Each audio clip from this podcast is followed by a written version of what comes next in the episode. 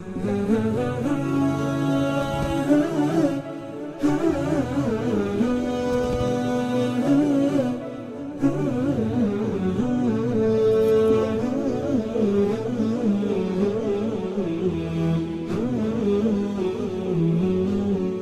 الله الرحمن الرحيم الحمد لله رب العالمين وصلى الله وسلم وبارك على سيدنا ونبينا محمد وعلى اله وصحبه اجمعين اللهم علمنا ما ينفعنا وانفعنا بما علمتنا وارزقنا الإخلاص والسداد في القول والعمل يا رب العالمين. حياكم الله ايها الاخوه والأخوات في هذا اللقاء الخامس عشر بعد المئة من لقاءات التعليق على تفسير الإمام عبد الله بن عمر البيضاوي الشافعي رحمه الله تعالى. واليوم هو الأحد الخامس عشر من شهر ربيع الأول من عام 1439 للهجرة. وكنا توقفنا في آخر الحديث في الدرس الماضي عند قول الله تعالى يريد الله أن يخفف عنكم وخلق الإنسان ضعيفا. وذكر البيضاوي رحمه الله آه، أثرا عن ابن عباس رضي الله عنهما أثر جميل. يقول فيه ابن عباس آه ثمان آيات في سورة النساء هن خير لهذه الأمة مما طلعت عليه الشمس وغربت. هذه الثلاث وهي آه قول الله تعالى يريد الله ليبين لكم ويهديكم سنن الذين من قبلكم ويتوب عليكم. والله عليم حكيم. والله يريد أن والله يريد أن يتوب عليكم. ويريد الذين يتبعون الشهوات أن تميلوا ميلا عظيما. يريد الله أن يخفف عنكم وخلق الإنسان ضعيفا. وقوله تعالى إن تجتنبوا كبائر ما تنهون عنه نكفر عنكم سيئاتكم. وقول الله تعالى إن الله لا يغفر أن يشرك به ويغفر ما دون ذلك لمن يشاء. وقوله تعالى إن الله لا يظلم مثقال ذرة وإن تك حسنة يضاعفها ويؤتي من لدنه أجرا عظيما. وقوله من يعمل سوءا يجزى به ولا يجد له من دون الله وليا ولا نصيرا. وقوله ما يفعل الله أو ما يفعل الله بعذابكم إن شكرتم وآمنتم وكان الله شاكرا عليما. لاحظوا يا إخوة هذه الآيات الجامعة التي هي تعتبر قواعد في آه، القرآن الكريم. وكلها آه، مليئة بالتخفيف والتيسير. أول شيء الآيات التي في سورة النساء هذه يريد الله أن يتوب عليكم يريد الله أن يخفف عنكم والله يريد أن يتوب عليكم.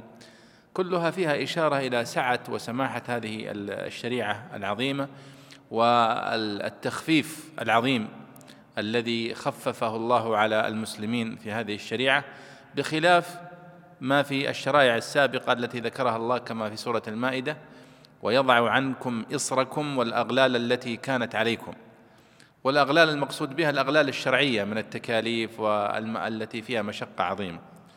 والتأمل أيها الإخوة في مثل هذه الآيات والتدبر فيها وإبرازها وإظهارها في المواعظ وفي المحاضرات وفي التوجيه وفي التربية ترسخ في نفوس المسلمين يعني هذه القواعد العظيمة التي نص الله عليها في القرآن العظيم.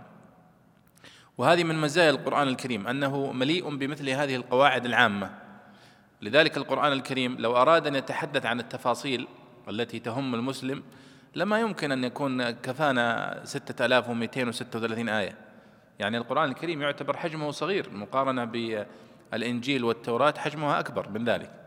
لكنه بالرغم من ذلك هو أجمع وأشمل وأرسخ وهو يعني كما تلاحظون صالح لكل زمان ومكان. فهو بالرغم من أنه نزل لوقائع محددة في عهد النبي صلى الله عليه وسلم في مكة والمدينة إلا أننا لا نشعر بذلك. نشعر أنه يخاطبنا نحن. عندما يتحدث عن غزوة بدر كأنه يتحدث عنا يتحدث عن غزوة أحد يتحدث عنا مع أنه لم يكن يتحدث عنه وإنما كان يتحدث عن وقائع محددة.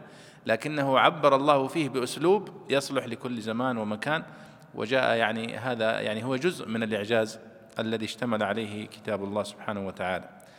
آه، لعلنا نبدأ اليوم من الآية التي بعدها. يا أيها الذين آمنوا لا تأكلوا أموالكم بينكم بالباطل.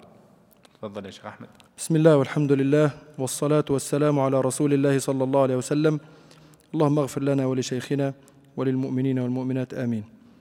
يا أيها الذين آمنوا لا تأكلوا أموالكم بينكم بالباطل بما لم يبحه الشرع كالغصب والربا والقمار إلا أن تكون تجارة عن تراض منكم استثناء منقطع أي ولكن كون, تج... كون تجارة عن تراض غير منهي عنه.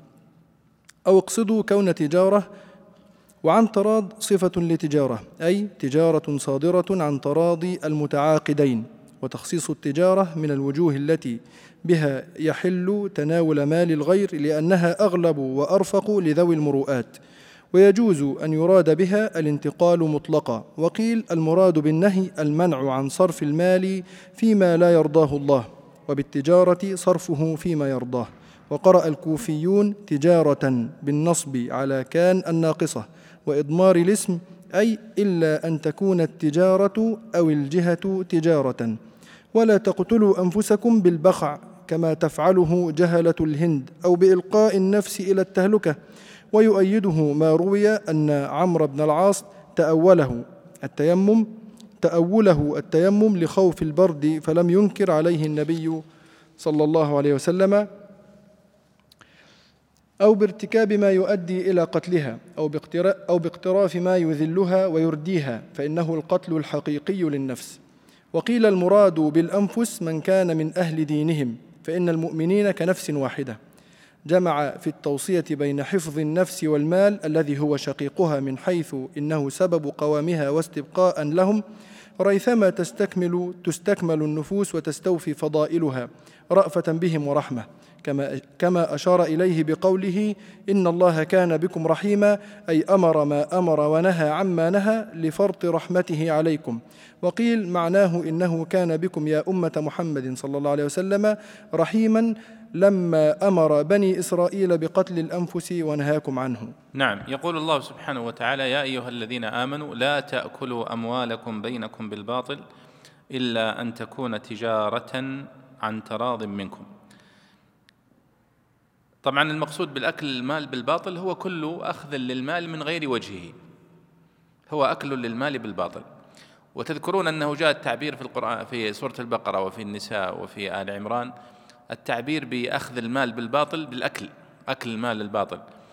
إن الذين يأكلون أموال اليتامى ظلما ولا تأكلوا أموالكم بينكم بالباطل هنا.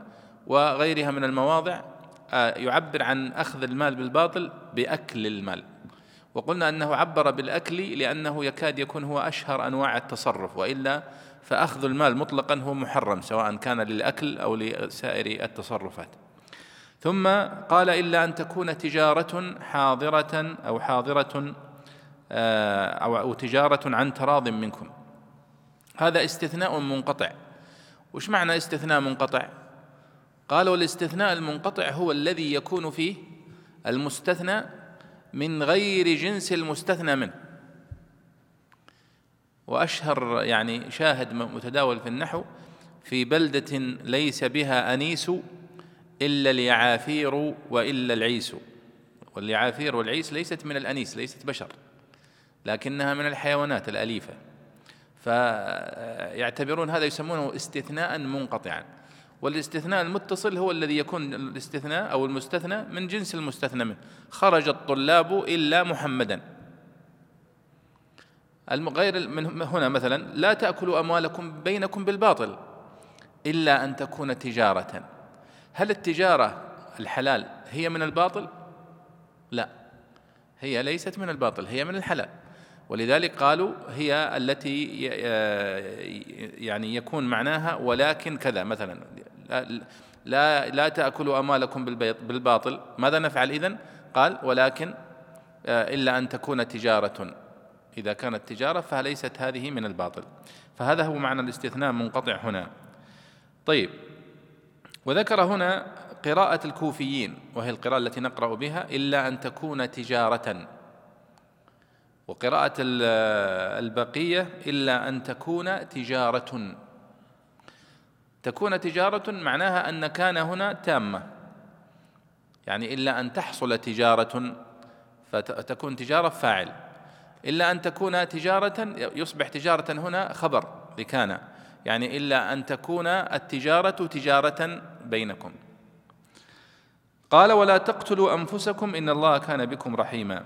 لا تقتلوا أنفسكم هذه يدخل فيها الانتحار السرعة المتهورة.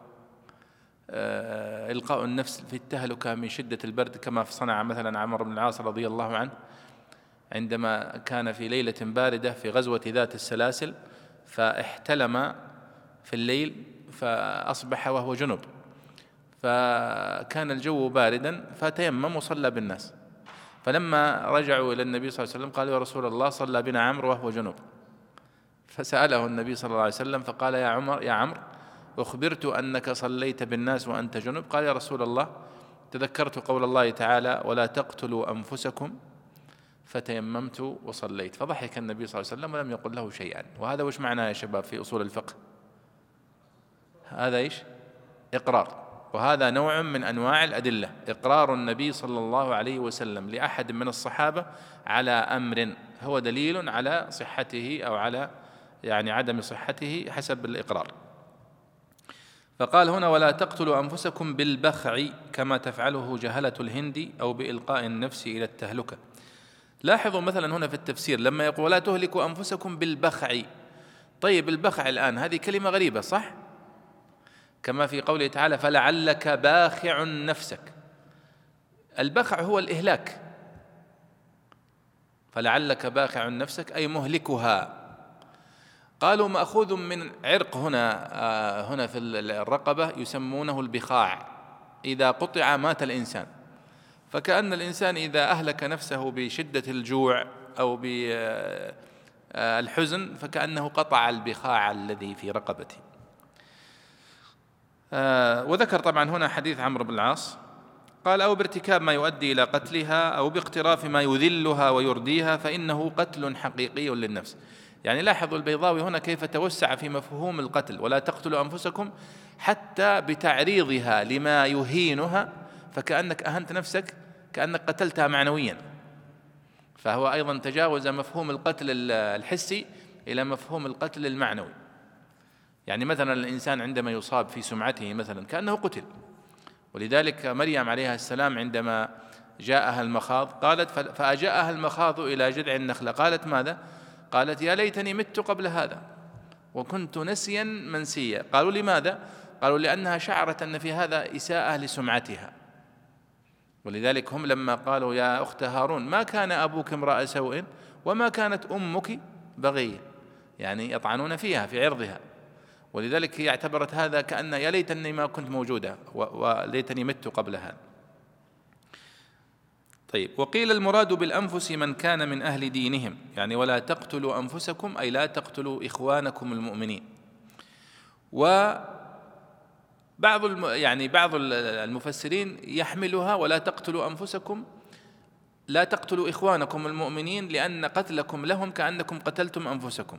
كما في قوله تعالى في سورة النور آه، فسلموا على أنفسكم تحية من عند الله من عند الله مباركة طيبة سلموا على أنفسكم يعني سلموا على إخوانكم. قال جمع في التوصية بين حفظ النفس والمال الذي هو شقيقها من حيث إنه سبب قوامها. لا تأكلوا أموالكم بالبي بينكم بالباطل إلا أن تكون تجارة عن تراض منكم ولا تقتلوا أنفسكم. لاحظوا أنه نهى عن أكل المال بالباطل؟ حديث عن الفلوس. وأنهى عن قتل النفس. فقال هو جمع بين النهي عن تضييع المال والنهي عن إزهاق النفس لأن المال قرين الروح. ولذلك لاحظوا في القرآن الكريم عندما جاء الحديث عن الإنفاق في سبيل الله جاء الحديث عن مثل قوله إن الله اشترى من المؤمنين أنفسهم وأموالهم. فقدم في هذه الآية النفس على المال. في غيرها من المواضع في القرآن الكريم قدم المال على النفس. قالوا لماذا قدم المال على النفس؟ قالوا لأن المال قرين الروح الذي ينفق من ماله فهو يعني شجاع يعتبر. ولذلك الله قال ومن يوق شح نفسه فأولئك هم المفلحون. والحديث عن الإنفاق لأنه صعب على النفس فلا يفعله إلا من يعني تغلب على شهوة حب المال والبخل. ثم قال الله سبحانه وتعالى إن الله كان بكم رحيما أي أمر ما أمر ونهى ما نهى لرحمته سبحانه وتعالى ولما تقدم قبل قليل أنه مقارنة نحن ببني إسرائيل وباليهود الذين سبقونا والنصارى يعني شريعتنا مليئة بالتخفيف والتيسير وإزالة الأسرى الإصر والأغلال التي كانت عليهم في عباداتهم وفي التكاليف الشرعية التي كلفهم الله سبحانه وتعالى بها. طيب تفضل يا أحمد ومن يفعل ذلك؟ تفضل.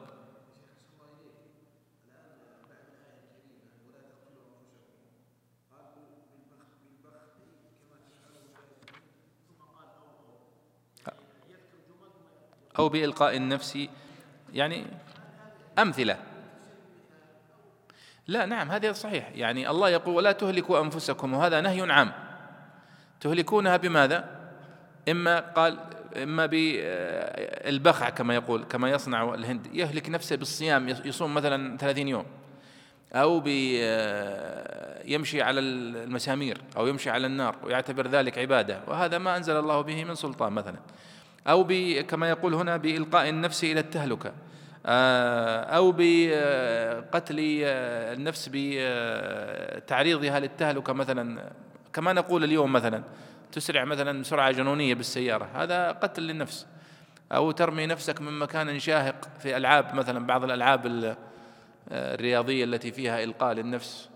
مثل مثلا بعضهم يسقط من 13 متر أو 20 متر في السباحة مثلا. هذه يعتبر من نوع من الإلقاء النفس بالتهلكة يعني. قد يتعرض الإنسان في هذه الموت. فأو أو هنا هي للمثال فعلا. هو يضرب أمثلة لما يمكن أن يسمى أنه إلقاء للنفس في التهلكة أو قتل للنفس. هذا هو.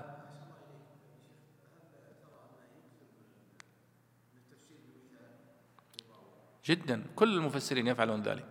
بل أكثر من يفعل ذلك هم الصحابة والتابعون رضي الله عنهم. التفسير بالمثال هو من أكثر أنواع التفسير في القرآن الكريم. مثل تذكرون اهدنا الصراط المستقيم قال والقرآن الكريم. وقال آخرون الإسلام. وقال آخرون شهادة أن لا إله إلا الله. هذا تفسير بالمثال أنه هذا مثال مما يصح أن يسمى أنه صراط مستقيم. وقس على ذلك مثل هذه كثيرة جدا في القرآن الكريم. وفي كتب التفسير وتفسير السلف التفسير بالمثال. نعم.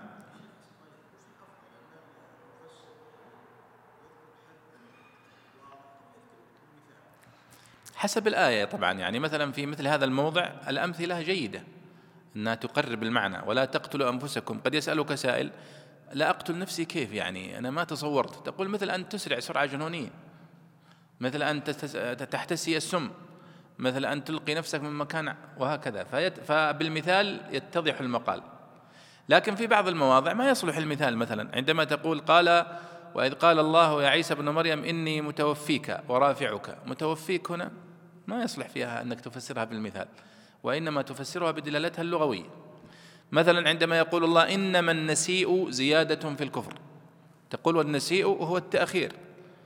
فسرناها باللغة ما يكفي هذا.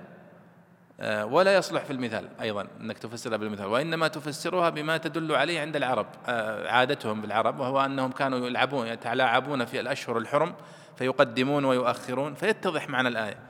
فبعض الآيات يتضح معناها بالمثال وبعضها يتضح بالدلالة اللغوية وبعضها يتضح بالسياق وبعضها يتضح بسبب النزول حسب الموضع يعني. تفضل يا شيخ أحمد. قال رحمه الله ومن يفعل ذلك إشارة إلى القتل أو ما سبق من المحرمات عدوانا وظلما إفراطا في التجاوز عن الحق وإتيانا بما لا يستحقه وقيل أراد بالعدوان التعدي على الغير وبالظلم ظلم النفس بتعريضها للعقاب. فسوف نصليه نارا ندخله إياها. وقرئ بالتشديد من صلى وبفتح النون من صلاه يصليه ومنه شاة مصلية. ويصليه بالياء والضمير لله تعالى أو لذلك من حيث إنه سبب الصلي. وكان ذلك على الله يسيرا لا عسر فيه ولا صارف عنه. نعم. يعني يقول الله ومن يفعل ذلك يعني ما ذكره قبل عندما قال لا تأكلوا أموالكم بينكم بالباطل وتدلوا ولا ولا تقتلوا أنفسكم. طيب ومن يفعل ذلك؟ يعني من يفعل أنه يأكل أموال الناس بالباطل أو يقع أو يقتل نفسه عدوانا وظلما فسوف نصليه نارا. ولاحظوا أنه قال ومن يفعل ذلك عدوانا وظلما فسوف نصليه نارا. هل معنى هذا أن هناك من يأكل أموال الناس بالحق؟ أو من يقتل نفسه بالحق؟ الجواب لا. لأن أكل أموال الناس يعتبر كله عدوان وظلم. إذا قوله عدوانا وظلما هنا مثل قوله وربائبكم اللاتي في حجوركم اللي مرت معنا لأنه لا يقع مثل هذا دائما أكل أموال الناس بالباطل أو قتل النفس إلا بالعدوان والظلم. فعدوانا وظلما هنا هو صفة للفعل وليس آه، قيد له بمعنى أنه من يفعل ذلك آه، ليس على سبيل الاعتداء وليس على سبيل الظلم فسوف لن نصليه نارا. لا كل من يفعل ذلك سوف نصليه نارا.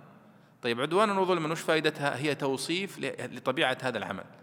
مثل وربائبكم اللاتي في حجوركم ولكن تعمى القلوب التي في الصدور ولا طائر يطير بجناحيه. هو ما في طائر يطير إلا بجناحيه والقلوب لا توجد إلا في الصدور والرباء وهكذا. فإذا هذه يسمونها صفة كاشفة. ومن يفعل ذلك عدوانا وظلما يعني على سبيل العدوان والظلم والتجاوز آه، فسوف نصليه نارا. نصليه معناها كما ذكر هنا هي آه، التقريب من النار يعني آه، مثل الشوي الآن. عندما تشوي الدجاجة أو تشوي اللحم أنت لا تضعه في وسط النار حتى لا يحترق وإنما تقلبه عليها. وهذا أشد في الإيلام وفي التعذيب. ولذلك الله وصف وصف يعني عذاب الكفار بأنه يصليه نارا. سوف نصليهم نارا لأنها أشد في العذاب. آه قال مأخوذ من صلى فسوف نصليه. هذه قراءة. آه مأخوذ من صلاه يصليه ومنه شاة مصلية يعني مشوية. وكان الله وكان ذلك على الله يسيرا لا عسر فيه ولا صارف عنه. ولاحظوا هنا عندما يقول وكان ذلك على الله يسيرا في آخر الآية هو من باب التهديد والوعيد.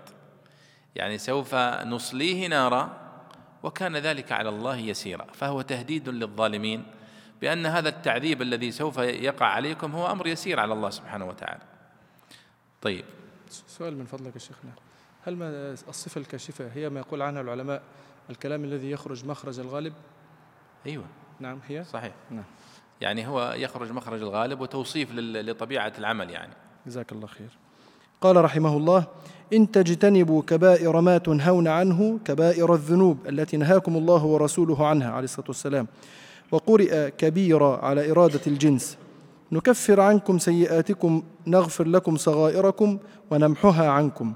واختلف في الكبائر والأقرب أن الكبير كل ذنب رتب الشارع عليه حدا أو صرح بالوعيد فيه وقيل ما علم حرمته بقاطع وعن النبي صلى الله عليه وسلم أنها سبع الإشراك بالله وقتل النفس التي حرم الله وقذف المحصنة وأكل مال اليتيم والربا والفرار من الزحف وعقوق الوالدين.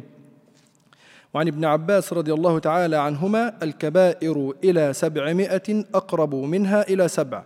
وقيل أراد بها ها هنا أنواع الشرك لقوله إن الله لا يغفر أن يشرك به ويغفر ما دون ذلك لمن يشاء. وقيل صغر الذنب صغر الذنوب وكبرها بالإضافة إلى ما فوقها وما تحتها. فأكبر الكبائر الشرك وأصغر الصغائر حديث النفس. وبينهما وسائط يصدق عليها الأمران. فمن عن له أمران منها ودعت نفسه إليها بحيث لا يتمالك فكفها عن أكبرها كفر عنه ما ارتكبه. لما استحق من الثواب على اجتناب الأكبر. ولعل هذا مما يتفاوت يتفاوت باعتبار الأشخاص والأحوال. ألا ترى أنه تعالى عاتب نبيه عليه الصلاة والسلام في كثير من خطواته التي لم تعد على غيره خطيئة فضلا على أن يؤاخذ عليها. وندخلكم مدخلا كريما الجنة وما وعد الله وما وعد من الثواب أو ادخالا مع كرامة. وقرأ نافع هنا وفي الحج بفتح الميم وهو أيضا يحتمل المكان والمصدر. نعم. يعني هذه من الآيات التي ذكرها ابن عباس قبل قليل أنها من الآيات العظيمة من الكنوز. لاحظوا فيها يعني سعة عظيمة للمسلمين. يعني يقول الله إن تجتنبوا كبائر ما تنهون عنه نكفر عنكم سيئاتكم بمعنى أن المسلم إذا يعني توقى الكبائر فإن الله سبحانه وتعالى سوف يغفر له الصغائر ويتجاوز عنها. وهذا يعني كرم عظيم من الله سبحانه وتعالى. نسأل الله من فضله. يقول البيضاوي إن تجتنبوا كبائر ما تنهون عنه قال كبائر الذنوب التي نهاكم الله ورسوله عنها. وقرئ كبيرة يعني إن تجتنبوا كبير ما تنهون عنه نكفر عنكم سيئاتكم. هذه هذه قراءة. الكبائر ما هو تعريف الكبيرة؟ الكبيرة تعريفها عند العلماء هي كل ما توعد الله عليه بنار أو بلعنة أو بغضب. هذا هو تعريف الكبيرة. وهو أدق من التعريف الذي ذكره البيضاوي. ولذلك يقول واختلف في الكبائر والأقرب أن الكبيرة كل ذنب رتب الشارع عليه حدا. صح أو حد فعلا. يعني ها؟ أو حرب نعم مثل الربا مثلا. فكل ما يعني توعد الله عليه بنار أو غضب أو لعنة أو, دو أو يعني عليه حد شرعي فهو من الكبائر. والصحيح أن الكبائر يعني غير محدودة بسبع.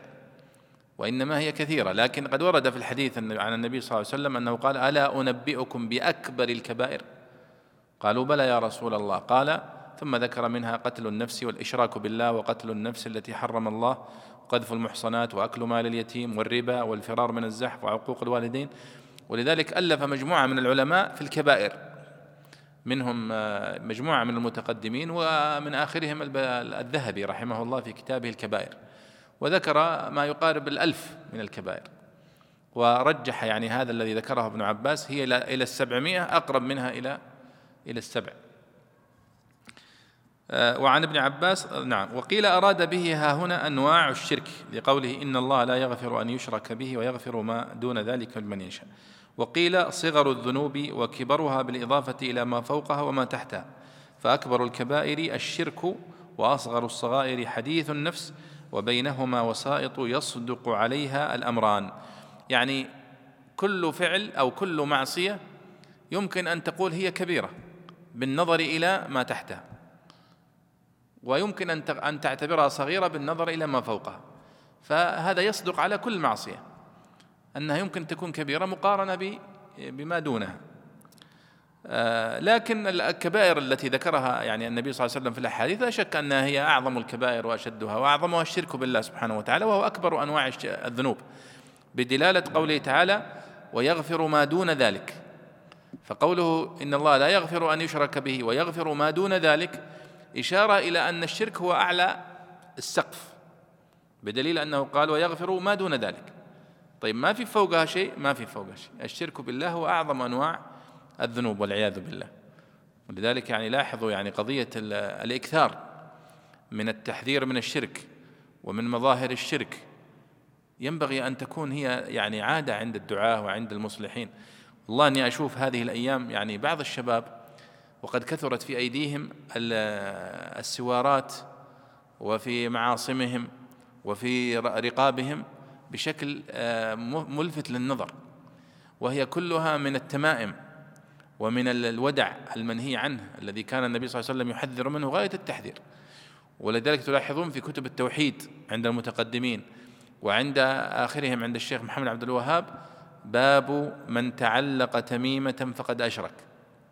وذكر فيها أحاديث صحيحة في البخاري وفي مسلم وأن النبي صلى الله عليه وسلم عندما مد أحدهم يده بطعام له عليه الصلاة والسلام أو نحو ذلك فرأى في يده تميمة مثل هذه خيط.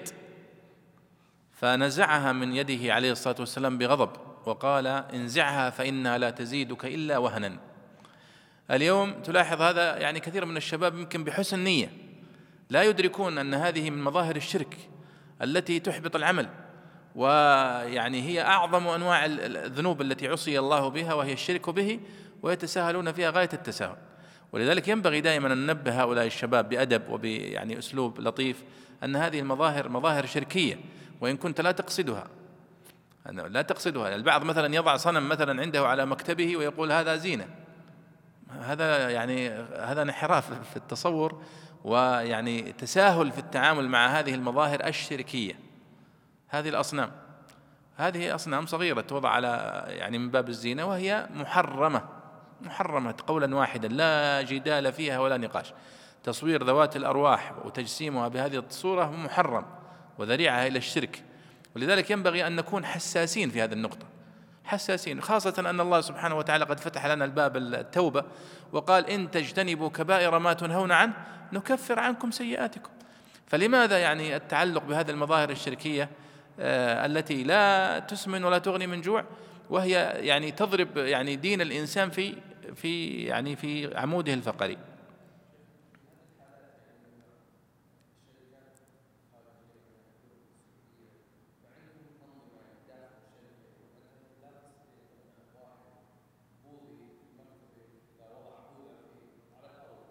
أيوه أيوه.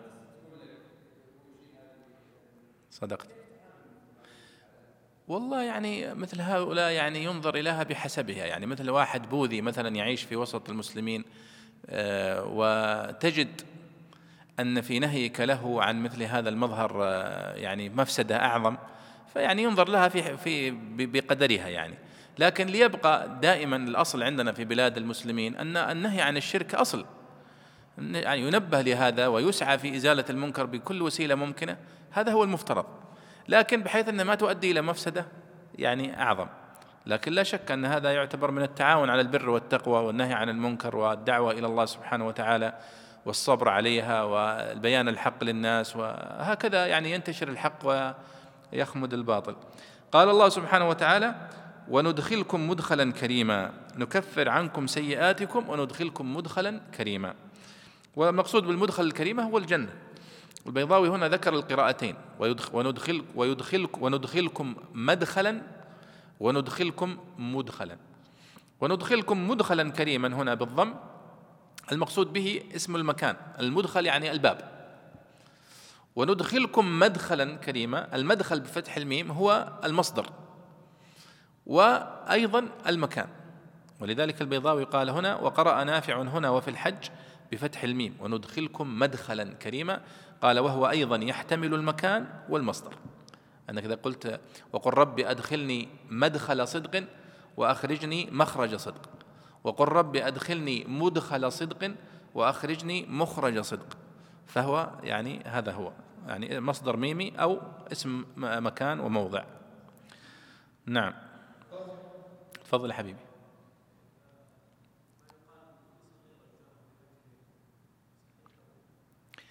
يعني هذا يعني ليس صحيحا على إطلاقه. لماذا؟ لأنهم يعني هم يقولون لا صغيرة مع الإصرار ولا كبيرة مع الاستغفار. وأيضا عندما يجاهر بها فإنها يزيد تزيد من حيث آه، من حيث آه، يعني نوع حجمها وليس من حيث نوعها. مثال ذلك مثلا على سبيل المثال عندما نقول هل المعصية في مسجد الحرام في الحرم كالمعصية في خارجه؟ هذه مسألة خلافية. فمنهم من يرى أنها تضاعف السيئات في مكة ومنهم من يرى أنها لا تضاعف. الله سبحانه وتعالى ما توعد بأنه يضاعف لهم السيئات. وإنما قال ما لا قال من يعمل حسنة فله عشر أمثالها. وش الآية؟ من جاء بالحسنة فله عشر أمثالها ومن جاء بالسيئة فلا يجزى إلا مثلها. فليس هناك مضاعفة للسيئة. قال ولكنها تضاعف من حيث النوع وليس من حيث القدر. كيف؟ قالوا لأن معصية الملك في بلاطه ليست مثل معصيته في أطراف بلاده. ليش؟ لأن معصيته في هذا المكان فيها دلالة على الاستخفاف به. فالاستخفاف به. فكذلك هنا الكبيرة عندما نقول أن الصغيرة عندما يجاهر بها تتحول إلى كبيرة ما نستطيع أن نقول ذلك من الناحيه الشرعيه لأن الشرع قد حدد قال هذه كبيرة وهذه صغيرة. فلا تستطيع أن تنقل الصغيرة إلى كبيرة أو الكبيرة إلى الصغيره بمجرد يعني آه، يعني شيء خارجي عليه. لكننا نقول أن الذي يفعل الصغيرة ويجاهر بها ويصر عليها فكأنه يعني يستخف بالله سبحانه وتعالى فقد يكون من هذا الباب يعاقب عقوبة كأنها كبيرة. وكذلك الكبيرة عندما يفعلها الإنسان ثم يستغفر منها كأنه يعني لم يفعلها. كما قال الله هنا نكفر عنكم سيئاتكم. وأيضا لاحظوا يا شباب حتى الشرك وهو أكبر كبيرة الله فتح الباب للتوبة منه. يعني هو يقول أنا لا أغفر الشرك إذا جاء المسلم إذا إذا مات المرء عليه. لكن لو تاب منه يغفره. فإن الله يغفر الشرك ويغفر آه، يعني ما دونه. من فضله ورحمته. تفضل حبيبي. ها؟ مثلا. والله يا أخي الحبيب طبعا هذه مسألة يعني آه، طال فيها النقاش في مثلا يسأل عن حلق اللحية من يحلق لحيته؟ هل تعتبر هذه صغيرة والإصرار عليها يحولها إلى كبيرة؟ والله هذا وارد يعني خاصة الأحاديث آه، الصحيحة التي تدل على آه، وفروا اللحى وأرخوا اللحى وإلى آخره. فيعني المسلم ينبغي أن يكون حذر جدا ويعني يخاف آه، في مثل هذا الأمر ويعني يحرص على اتباع السنة ما استطاع إلى ذلك سبيلا. طيب. قال رحمه الله ولا تتمنوا ما فضل الله به بعضكم على بعض من الأمور الدنيوية كالجاه والمال فلعل عدمه خير والمقتضي للمنع كونه ذريعة إلى التحاسد والتعادي معربة عن عدم الرضا بما قسم الله له. وأنه تشه لحصول الشيء له من غير طلب وهو مذموم لأن تمني ما لم يقدر له معارضة لحكمة القدر وتمني ما قدر له بكسب بكسب بكسب بطالة وتضييع حظ وتمني ما قدر له بغير كسب ضائع ومحال. للرجال نصيب مما اكتسبوا وللنساء نصيب مما اكتسبن بيان لذلك. أي لكل من الرجال والنساء فضل ونصيب بسبب ما اكتسب ومن أجله. فاطلبوا الفضل من الله تعالى بالعمل لا بالحسد والتمني. كما قال عليه الصلاة والسلام ليس الإيمان بالتمني. وقيل المراد نصيب الميراث وتفضيل الورثة بعضهم على بعض على بعض فيه وجعلوا ما قسم لكل منهم على حسب ما عرف من حاله الموجبة للزيادة والنقص كالمكتسب له. واسألوا الله من فضله أي لا تتمنوا ما للناس واسألوا الله مثله من خزائنه التي لا تنفد وهو يدل على أن المنهي عنه هو الحسد. أو لا تتمنوا واسألوا الله من فضله بما يقربه ويسوقه إليكم. وقرأ ابن كثير والكسائي وسلوا وسلوا الله من فضله وسلهم فسل فسل الذين وشبه وشبه, وشبه وشبهه إذا كان أمرا مواجها به وقبل, وقبل السين واو أو فاء بغير همز وحمزة في الوقف على أصله والباقون بالهمز. إن الله كان بكل شيء عليما فهو يعلم ما يستحقه كل, كل إنسان فيفضل عن علم وتبيان. روي أن أم, أن أم سلمة قالت يا رسول الله يغزو الرجال ولا نغزو وإنما لنا نصف الميراث ليتنا كنا رجالا فنزلت. نعم. هذه أيضا آية عظيمة سبحان الله العظيم. لاحظوا كيف تعالج آه، قضية آه، قضية التحاسد في المجتمعات. وأن الله سبحانه وتعالى يعني يمحو هذا الموضوع تماما ويقول أن الرزق الذي كتبه الله لكل واحد منا لن يزيد ولن ينقص والحسد إنما هو يعني إحراق للحسنات. فالله سبحانه وتعالى يقول ولا تتمنوا ما فضل الله به بعضكم على بعض. ولاحظوا ما أجمل الآية وما أعم الآية. ولا تتمنوا ما فضل الله به بعضكم على بعض. ماذا يقصد؟ المال؟ يدخل فيها المال يدخل فيها العلم يدخل فيها الجاه. يدخل فيها الجمال يدخل فيها الصحة يدخل فيها العافية يدخل فيها الأبناء يدخل فيها الأمن يدخل فيها كل شيء. نعم ولا تتمنوا ما فضل الله به بعضكم على بعض. يا سبحان الله لماذا؟ لأن هذا كله بتقدير الله سبحانه وقسمته. ولذلك يعني الله عندما قال نحن قسمنا بينهم معيشتهم في الحياة الدنيا. نحن. ليس هناك أحد له علاقة في رزقه هو الذي اقتسمه بنفسه أبدا هو الذي قسمه. لذلك يقول ابن الوردي في لا واعتبر نحن قسمنا بينهم تلفه حقا وبالحق نزل. كل إنسان يأخذ نصيبه ولذلك لا. لا تنظر إلى ما عند الآخرين وتأكلك الهموم والحسرات. هذا ليش عنده وأنا ما عندي؟ هذا ليش أخذ أحسن مني؟ ليش ما؟ هذا ليش تقدم؟ وهذا ليش تأخر؟ هذا ليش طلع؟ وهذا وما يحصل في مجتمعنا يعني. من التحاسد ويعني التفكير الطويل في هذا أخذ وهذا ما أخذ. فالله سبحانه وتعالى لاحظوا قال ولا تتمنوا ما فضل الله به بعضكم على بعض. للرجال نصيب مما اكتسبوا وللنساء نصيب مما اكتسبن واسألوا الله من فضله. إذا ما هو الطريق إلى الحصول على هو السؤال الله سبحانه وتعالى والعمل. إن الله كان بكل شيء عليما. ولذلك هنا هنا يقول آه والمقتضي للمنع من التحا من النظر إلى ما في أيدي الآخرين كونه ذريعة إلى التحاسد وإلى التعادي معربة عن عدم الرضا بما قسم الله له وأنه آه، تشه لحصول الشيء له من غير طلب. وهو مذموم. يعني عندما يحصل الإنسان على منصب رفيع فتبقى أنت تقول والله هذا ما يستاهل. والله أنا أولى منه. أنا والله شهادتي أحسن منها أنا وهكذا. كما يحصل. ماذا يعني ذلك؟ أنت تقتل نفسك بالهموم والحسرات. لماذا لا تفعل مثل فعله؟ صح؟ وتحصل على أفضل مما حصل عليه. وما يدريك أنك لو فعل لو حصلت على ما حصل عليه سيكون ذلك وبالا عليك. في في دينك أو في دنياك بشكل أو بآخر. ولذلك ما قدر الله للإنسان هو خير له. لذلك يقول الشاعر آه، يصف هذا حال الحاسد. يقول ألا ألا قل لمن بات لي حاسدا؟ أتدري على من أسأت الأدب؟ أسأت على الله في حكمه لأنك لم ترض لي ما وهب. كأنك تقول لا يا رب ما يستاهل. أسأت على الله في حكمه لأنك لم ترض لي ما وهب فجازاك ربي بأن زادني وسد عليك وجوه الطلب. لذلك شوفوا كيف يعالج القرآن قضية الحسد في هذه الآية وفي غيرها وفي في الحديث النبوي. كيف يعالجها؟ وأيضا سبب نزول الآية الذي ذكره البيضاوي في آخرها عندما قالت أم سلمة رضي الله عنها يا رسول الله يغزو الرجال ولا نغزو وإنما لنا نصف الميراث. ليتنا كنا رجالا. فنزلت هذه الآية.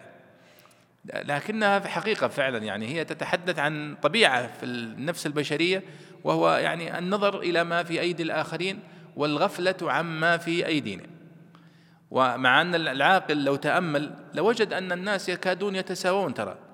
هذا ربما لديه مال ولكن هذاك لديه صحة. ربما الرجل الذي لديه أموال طائلة لكنه مريض فهو طيلة وقته يتعالج في المستشفيات. هل تريد أن تكون مثله وتكون في المستشفيات؟ وأنت بصحة وعافية ونعمة وخير وطمأنينة وإلى آخره.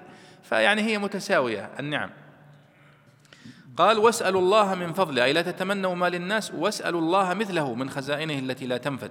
وهو يدل على أن المنهي عنه هو الحسد. أو لا تتمنوا واسألوا الله من فضله بما يقربه ويسوقه إليكم. إن الله كان بكل شيء عليما فهو سبحانه وتعالى يعلم ما يستحقه كل إنسان فيفضل عن علم وتبيان. وما أجمل يعني الطمأنينة بهذا يا شباب عندما يعني يتأمل المسلم مثل هذه الآيات ويمتلئ قلبه طمأنينة ورضا عن الله سبحانه وتعالى وسعادة بما رزقه وعدم تطلع إلى ما في أيدي الآخرين وكثرة الدعاء والسؤال من يد الله سبحانه وتعالى فهو المعطي سبحانه وتعالى. ولذلك يقول آه يقول أيضا الشاعر في بيتين جميلة كنا نحفظها من قديم يقول فيها آه، لا تسألن بني آدم حاجة وسل الذي أبوابه لا تحجب فالله يغضب إن تركت سؤاله. وبني آدم حين يسأل يغضب. فعلا أنت لما تسأل مرة مرتين تمشيها لكنك في لحظة من اللحظات تقول يا أخي خلاص يعني صح؟ الإنسان يغضب من كثر السؤال لكن الله يرحم يعني يحب الإنسان بكثرة سؤاله وكثرة تضرعه. ولذلك يقول فلولا إذ جاءهم بأسنا تضرعوا لأنه يحب أن يتضرع إليه عبده. وقال عن يونس عليه السلام إذ نادى وهو مكظوم. يعني وهو في في في شدة وكرب. لولا فلولا أنه كان من المسبحين للبث في بطنه إلى يوم يبعث. فالله يحب أن عبده يتضرع إليه ويلح عليه ويكثر السؤال ويكثر السؤال ويكرر السؤال فيعطيه سبحانه وتعالى. بخلاف البشر فإنهم يغضبون إذا سئلوا وإذا أكثر عليهم السؤال يغضبون. طيب تفضل يا شيخ. قال رحمه الله ولكل جعلنا موالي مما ترك الوالدان والأقربون أي ولكل تركة جعلنا وراثا يلونها ويحرزونها ومما ترك بيان لكل مع الفصل بالعامل. أو لكل ميت جعلنا وراثا مما ترك على أن من صلة موالي لأنه في معنى الوارث. وفي ترك ضمير كل والوالدان والأقربون استئناف مفسر للموالي. وفيه خروج الأولاد فإن الأقربون لا يتناولهم كما لا يتناول الوالدين. أو لكل قوم جعلناهم موالي أو لكل قوم جعلناهم موالي حظ مما ترك الوالدان والأقربون على أن جعلنا موالي صفة كل. والراجح والراجع إليه محذوف على أن هذا على هذا فالجملة من مبتدأ وخبر.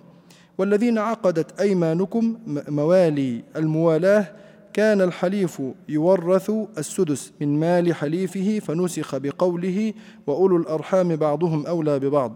وعن أبي حنيفة رحمه الله تعالى لو أسلم رجل على يد رجل وتعاقد على أن يتعاقل ويتوارث صح وورث.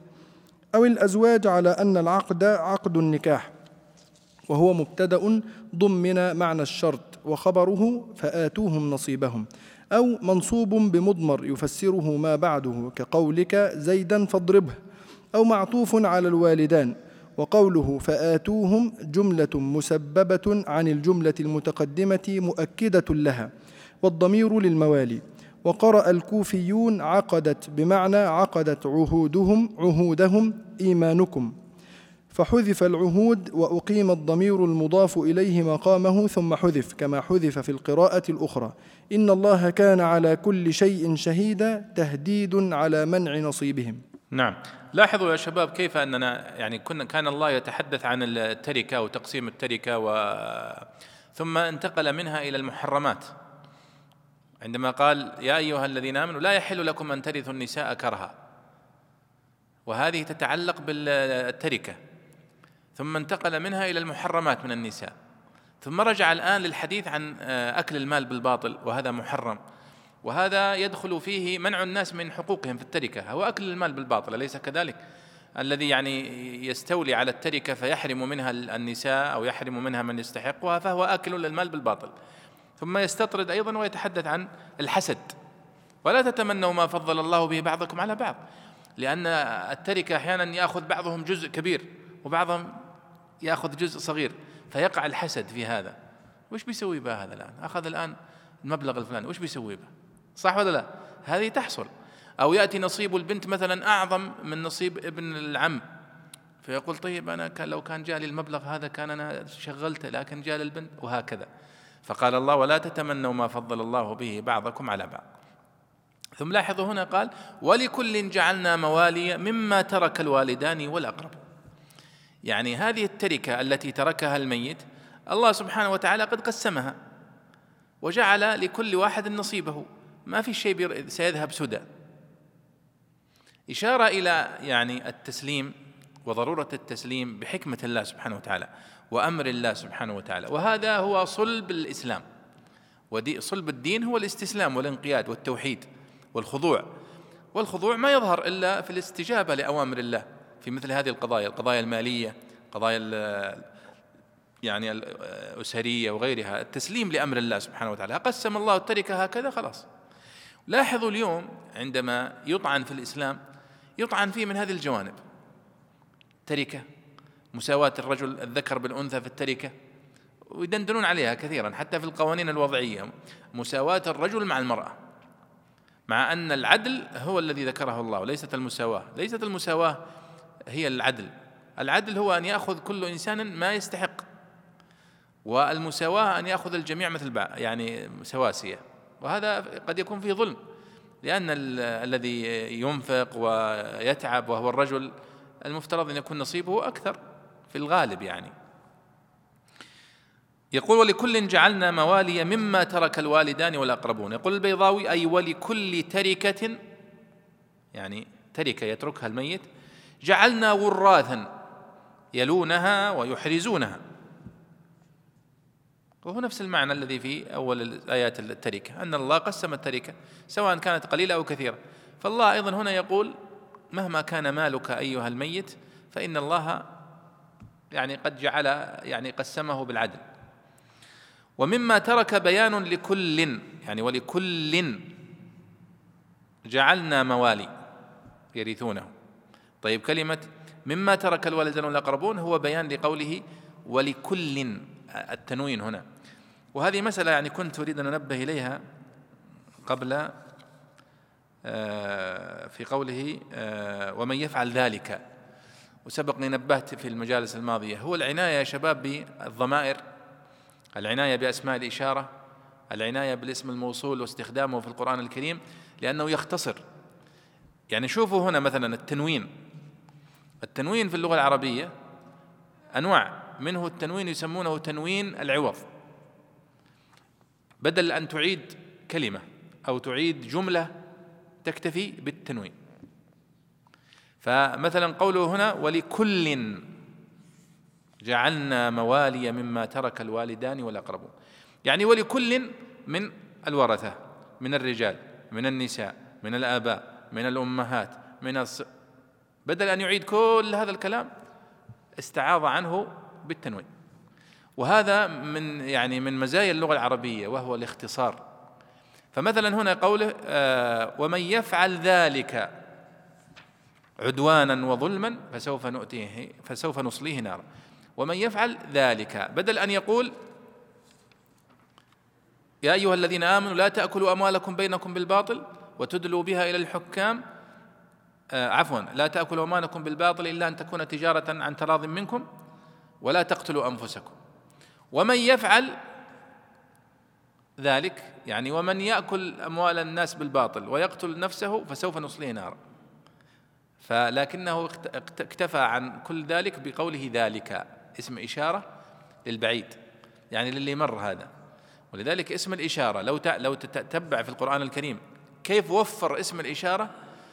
يعني لولا لو أزلت اسم الإشارة ووضعت بدله المشار إليه ربما يتضخم القرآن الكريم إلى الضعف. ومثل ذلك الاسم الموصول ومثل ذلك الضمير ومثل ذلك التنوين تنوين العوض خاصة والعوض عن جملة مثلا هنا ولكل جعلنا مواليا. فالتنوين هنا تنوين عوض. أي أو لكل ميت جعلنا وراثا مما ترك على إلى آخره. قال والذين عقدت أيمانكم فآتوهم نصيبهم. والمقصود بالعقدت أيمانكم هنا في الآية الموالي. الموالي.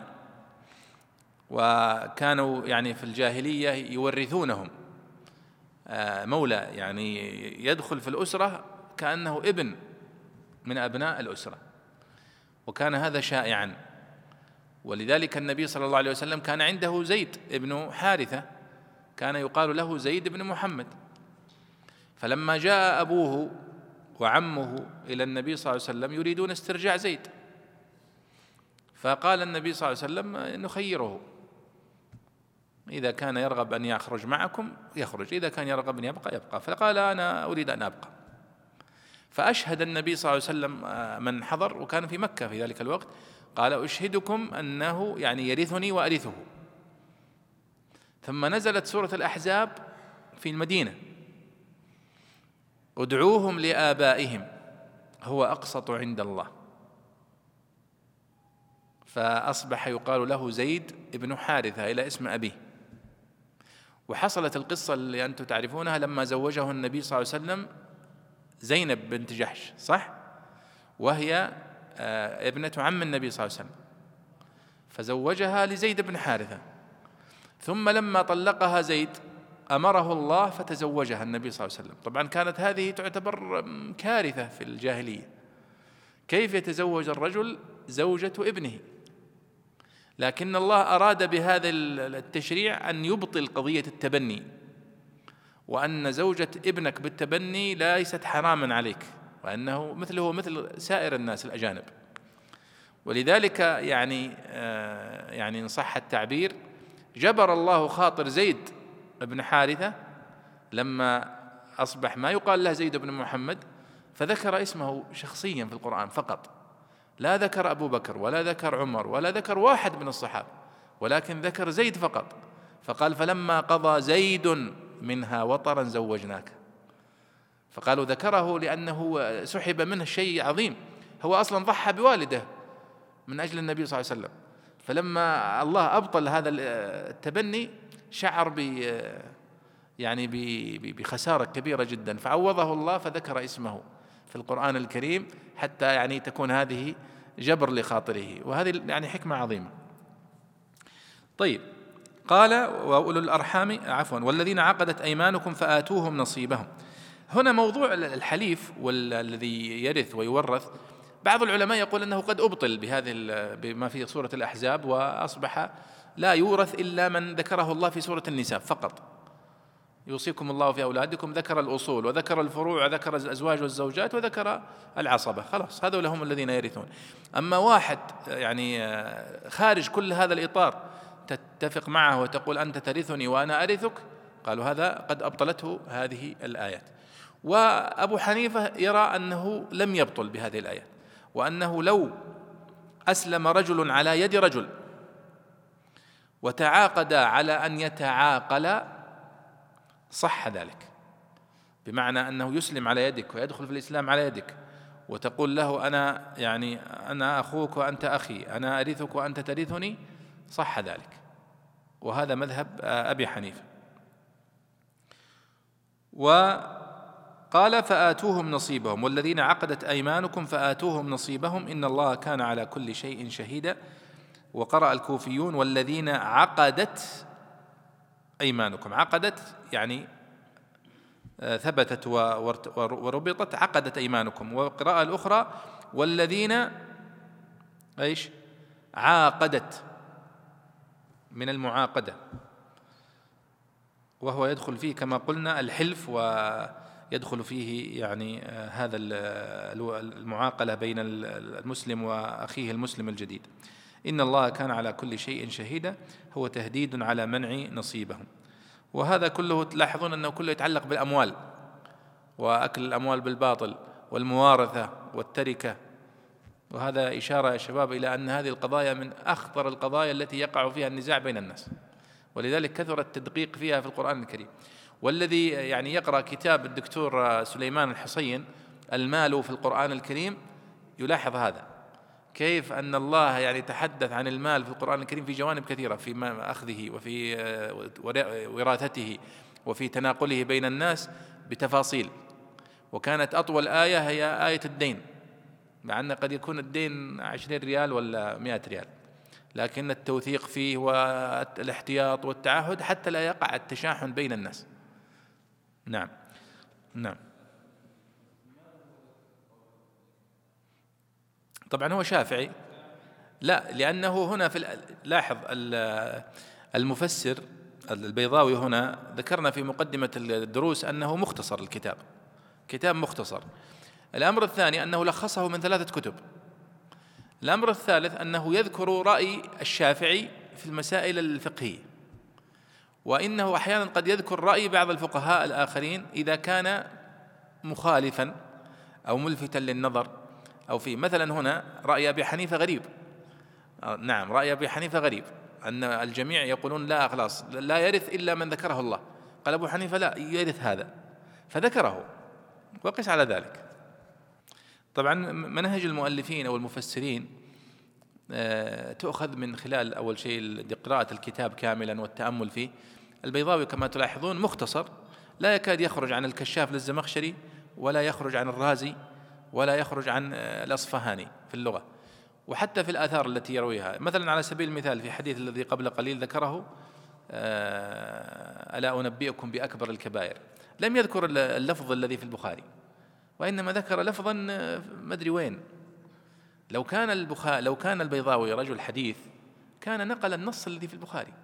وأنت تلاحظ هذا مثلا البلقيني رحمه الله وهو من العلماء بالحديث وهو مفسر أيضا. فعندما يورد الأحاديث يورد النصوص. مثل الطبري مثلا يورد النصوص الصحيحة ويستبعد الضعيف وهكذا. لكن البيضاوي يعني وسط. رحمه الله. قال رحمه الله الرجال قوامون على النساء يقوم يقومون عليهن قيام الولاة على الرعية. وعلل ذلك بأمرين وهبي وكسبي. فقال بما فضل الله بعضهم على بعض بسبب تفضيله تعالى الرجال على النساء بكمال العقل وحسن التدبير ومزيد القوة في الأعمال والطاعات ولذلك خصوا بالنبوة والإمامة والولاية وإقامة الشعائر والشهادة في مجامع القضايا ووجوب الجهاد والجمعة ونحوها والتعصيب وزيادة السهم في الميراث والاستبداد بالفراق. وبما أنفقوا من أموالهم في نكاحهن كالمهر والنفقة. روي أن سعد بن الربيع أحد نقباء الأنصار نشزت عليه امرأته حبيبة بنت زيد ابن أبي زهير فلطمها فانطلق بها أبوها إلى رسول الله صلى الله عليه وسلم فشكى فقال رسول الله صلى الله عليه وسلم لتقتص منه. فنزلت فقال عليه الصلاة والسلام أردنا أمرا وأراد الله أمرا والذي أراد الله خير فالصالحات قانتات مطيعات لله قائمات بحقوق الأزواج. حافظات للغيب لمواجب الغيب أي يحفظن في غيبة الأزواج ما يجب حفظه في النفس والمال. وعنه عليه الصلاة والسلام خير النساء امرأة إن, إن, إن نظرت إليها سرتك وإن أمرتها أطاعتك أطاعتك وإن غبت عنها حفظتك في مالها ونفسها. وتلا الآية وقيل لأسرارهم بما حفظ الله بحفظ الله إياهن بالأمر على حفظ الغيب والحث عليه بالوعد والوعيد والتوفيق له أو بالذي حفظه الله لهن عليهم من المهر والنفقة والقيام بحفظهن والذب عنهن. وقرئ بما حفظ الله بالنصب على أن ما موصولة فإنها لو كانت مصدرية لم يكن لحفظ لحفظ فاعل والمعنى بالأمر الذي حفظ الله حفظ حق الله وطاعته وهو التعفف والشفقة على الرجال. واللاتي تخافون نشوزهن عصيانهن وترفعهن عن مطاوعة الأزواج من النشز فعظوهن واهجروهن في المضاجع في المراقد فلا تدخلوهن تحت اللحف أو لا تباشروهن فيكون كناية عن الجماع. وقيل المضاجع المبايت أي لا تبايتوهن. واضربوهن يعني ضربا غير مبرح ولا شائن. والأمور الثلاثة مرتبة ينبغي أن يتدرج فيها. فإن أطعنكم فلا تبغوا عليهن سبيلا بالتوبيخ والإيذاء والمعنى فأزيلوا عنهن التعرض واجعلوا ما كان منهن كأن لم يكن فإن التائب من الذنب كمن لا ذنب له. إن الله كان عليا كبيرا فاحذروه فإنه أقدر عليكم منكم على من تحت أيديكم أو إنه على علو شأنه يتجاوز عن سيئاتكم ويتوب عليكم فأنتم أحق بالعفو عن أزواجكم.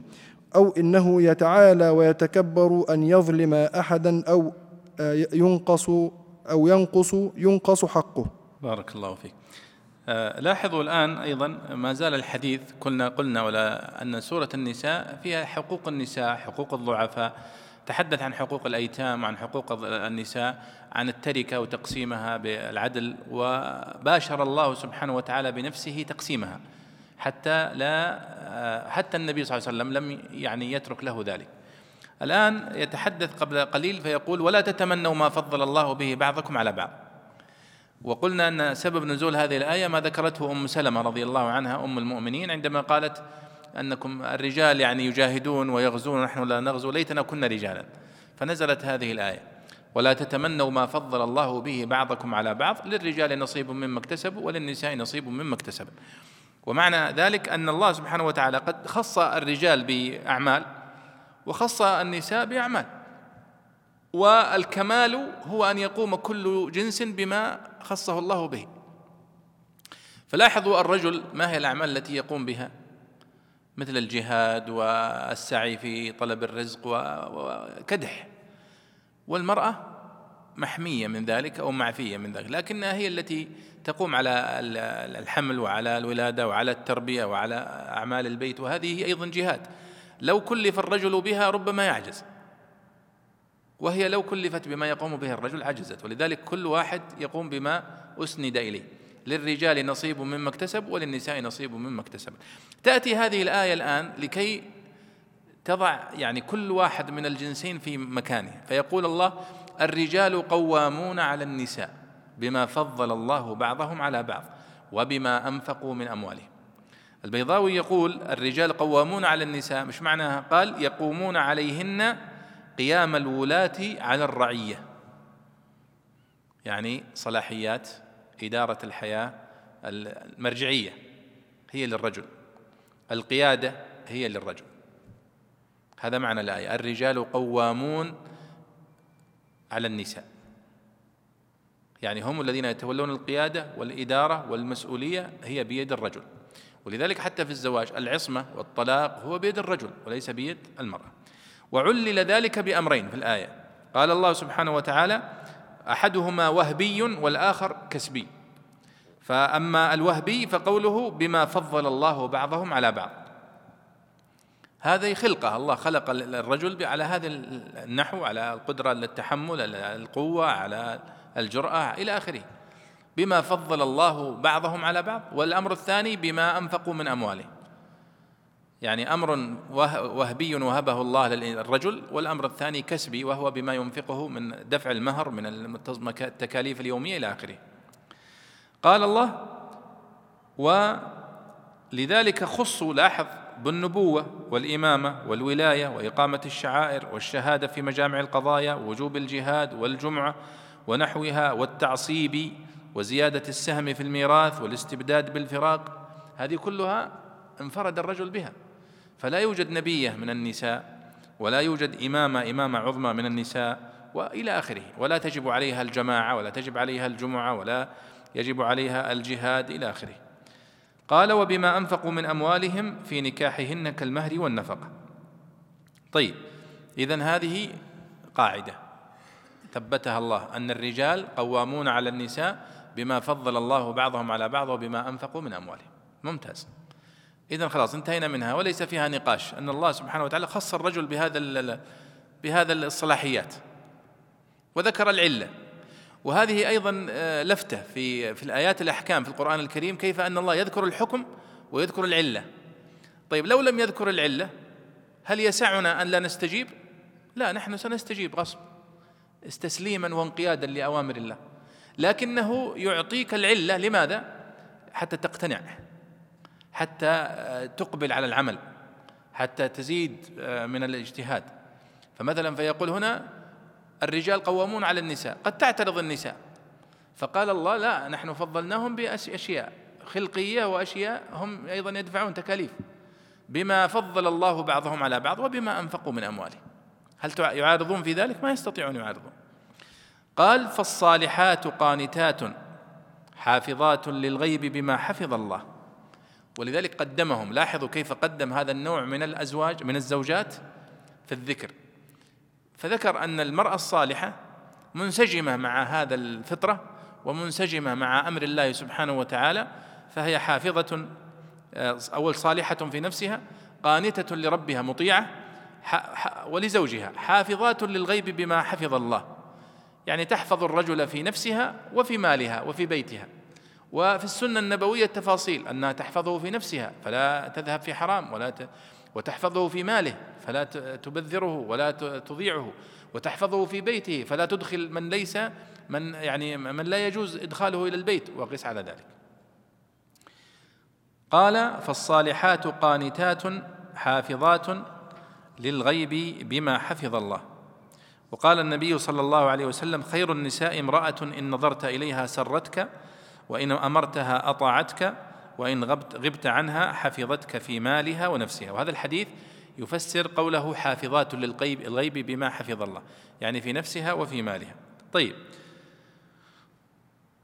واللاتي تخافون نشوزهن هذا النوع الثاني يعني الزوجات إزاء هذا الأمر الإلهي ينقسمون إلى قسمين. نوع صالحة مطيعة حافظة لزوجها بالغيب وفي نفسها وفي مالها وهؤلاء هم الغالب. ولذلك قدمهم تكريما لهم. النوع الثاني هناك من الزوجات من تخرج عن طاعة زوجها. سماها الله سبحانه وتعالى ناشز. والنشوز في اللغة هو الارتفاع. ولذلك منه قوله تعالى وانظر إلى العظام كيف ننشزها. يعني كان الحمار جثة هامدة ثم آه، قام من ارتفع. والنشز من الأرض المكان المرتفع. فالمرأة عندما تنشز على زوجها يعني تترفع عليه. تترفع عليه ولا تستجيب لأوامره. هذا هو معنى نشوز الزوجة.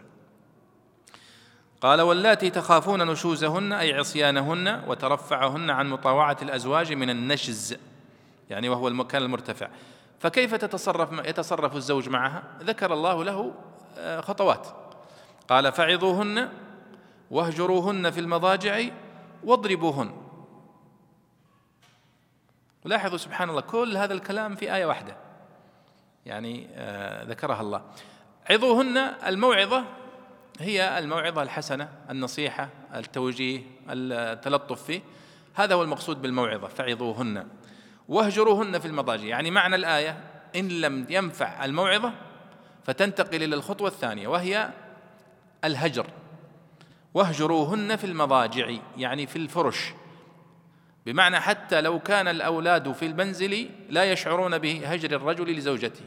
لأنه هجر خاص في مضجعه وفي مضجعها وفي في فراشها وهو يعني ترك آه، يعني آه، مباشرتها ومقاربتها. وهذا فيه عقوبة لها. وقيل في التفسير واهجروهن في المضاجع يعني في البيت كله. يعني تترك البيت كله لها. لكنه تفسير مرجوح. والصحيح أن المقصود واهجروهن في المضاجع أي في الفرش فقط. المرحلة الثالثة واضربوهن إذا لم ينفع ذلك واضربوهن.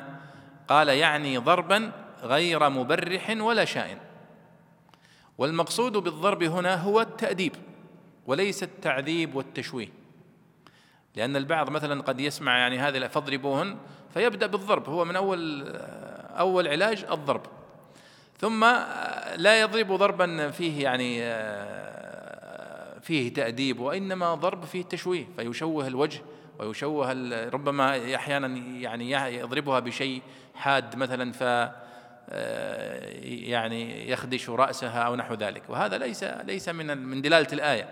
وإنما أو النبي صلى الله عليه وسلم أولا ما ضرب امرأة وهو القدوة عليه الصلاة والسلام. فلذلك ليس يعني الرجل الذي يضرب زوجته هو الكريم ولا صاحب المروءة. لكنه علاج.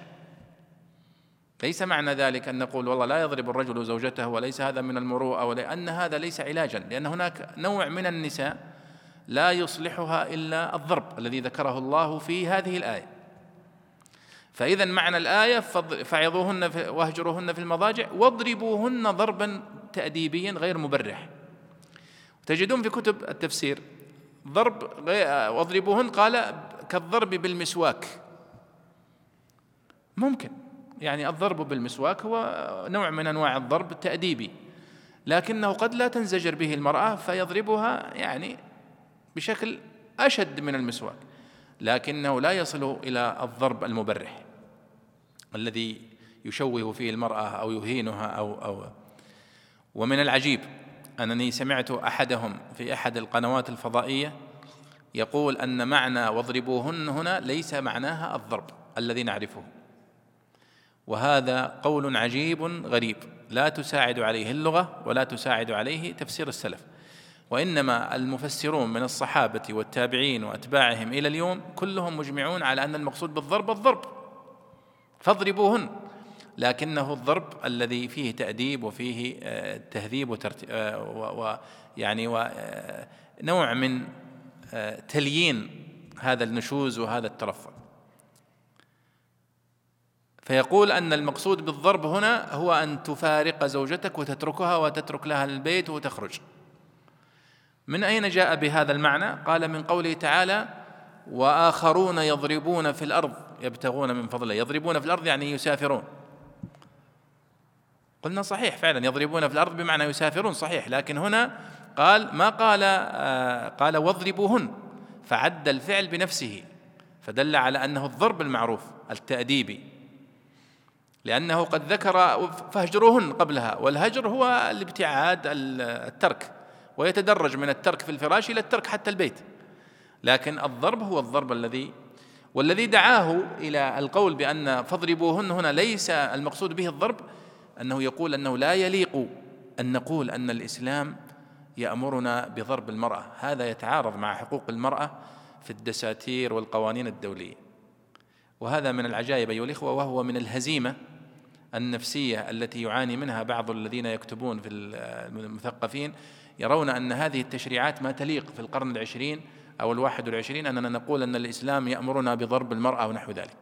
وهذا غير صحيح. بالعكس فإن الله سبحانه وتعالى قد ذكر النبي صلى الله عليه وسلم قد ذكر الضرب علاجا في مواضع أخرى. عندما قال عليه الصلاة والسلام مروا أبناءكم بالصلاة لسبع صح؟ واضربوهم عليها لعشر. فالضرب التأديبي هو علاج في التعليم وفي وفي التربية ولا ينكره إلا جاحد. لكنه يستخدم ب يعني بطريقة مناسبة حتى يؤدي إلى النتيجة التي ذكرها الله. قال فإن أطعنكم فلا تبغوا عليهن سبيلا. يعني معناها ذلك أن هذا الهجر وهذا العظة موعظة وهذا الضرب المقصود به التأديب. لماذا؟ ما هو الخيار الآخر؟ أن يقال لا تضربها ولا تهجرها ولا تطلقها حتى تخرج من المشكلة تماما طلقها. أيهما أخف على المرأة عندما تختلف مع زوجها على أمر أو أن يعني يتصالح ويعود إلى بعضهما أم أن مع كل اختلاف يكون الطلاق الصواب أن الطلاق أشد أنواع يعني الإهانة والتوبيخ للمرأة وهي ترضى بما دون ذلك لبقاء الحياة الزوجية. وأيضا هذه الآية أيها الإخوة دليل على أن الإسلام يتشوف ويحرص غاية الحرص على بقاء الأسرة واستمرار الحياة الزوجية. واستمرار الأسرة متماسكة. ولذلك كل هذه العوامل من أجل بقاء الأسرة. وإلا أسهل شيء أنهم يتفرقا. ولذلك لما ذكر النبي صلى الله عليه وسلم أن الشيطان يجلس على شاطئ البحر فيأتيه الأبالسة من جنوده يرسلهم. فيقول أحدهم أنا ما زلت بفلان حتى قتل فلان. فيقول ما صنعت شيئا. حتى يأتيه أحدهم فيقول ما زلت بفلان حتى فرقت بينه وبين زوجته. فيقول أنت أنت. يعني أنت أحسن واحد. لذلك أن من مقاصد الشيطان تفريق الأسر. ولكن من مقاصد الشرع ومن مقاصد الإسلام يعني توثيق عرى الأسرة وبقاء الأسرة واستمرار الأسرة. ثم يقول الله فإن أطعنكم فلا تبغوا عليهن سبيلا. في إشارة إلى نهي الرجل عن التكبر والطغيان ومد اليد والإهانة على الزوجة لأنها ضعيفة. فختم الله الآية بختام عجيب وقال إن الله كان عليا كبيرا. يعني الرجل إذا شاف أنه هو قادر على ضرب زوجته وأنه ليس لها ناصر فالله يقول إياك ثم إياك أن تفعل ذلك. إن الله كان عليا كبيرا.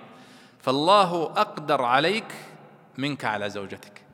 فهذا الختام في هذه الآية التهديد للرجل أن يستخدم هذه الصلاحية التي ذكرها له الله في الآية في قول الرجال قوامون على النساء إلى آخرها أن يستخدم هذه الصلاحيات وهذه التي أعطاها الله له في غير موضعها آه، فيهين المرأة أو يعني يبالغ في في ضربها أو نحو ذلك. إن الله كان عليا كبيرا. ولذلك يقول البيضاوي فيها ونختم به فاحذروه فإنه أقدر عليكم منكم على من تحت أيديكم. أو إنه على علو شأنه يتجاوز عن سيئاتكم ويتوب عليكم فأنتم أحق بالعفو عن أزواجكم. أو إنه يتعالى ويتكبر أن يظلم أحدا أو ينقص حقه. وهذه الآية أيها الإخوة فيها إشارة إلى مسألة مهمة جدا وهي الواقعية الموجودة في الإسلام. كيف أنه يتعامل مع هذه القضايا بواقعية؟ الحياة الزوجية والحياة البشرية بصفة عامة يدخل فيها النزاع ويدخل فيها الاختلاف. ليست هناك أسرة سالمة من النزاع والاختلاف. ليس هناك رجل كامل ليس هناك امرأة كاملة. المرأة يقع فيها العصيان والتمرد والرجل كذلك. كيف تعالج القضايا بطريقة واقعية؟ وأن من الطرق الواقعية النصيحة الهجر الضرب غير المبرح تعود الأمور. وبهذه الطريقة التي ذكرها الله في القرآن تنحل 99% من المشاكل الزوجية. وليس يعني مثاليا يتعامل مع المثاليات فيقول لا لا تضربونه ولا تفعلون ولا فتتعقد الأمور وتتعامل كأنه يتعامل مع مجتمع ملائكة. هذا غير صحيح. المجتمع البشري هو مجتمع يبقى بشري بنواقصه وبعجره وبجره. نسأل الله أن يرزقنا وإياكم فهم كتابه والعمل به. إنه على كل شيء قدير. وصلى الله وسلم على سيدنا ونبينا محمد وعلى آله وصحبه أجمعين.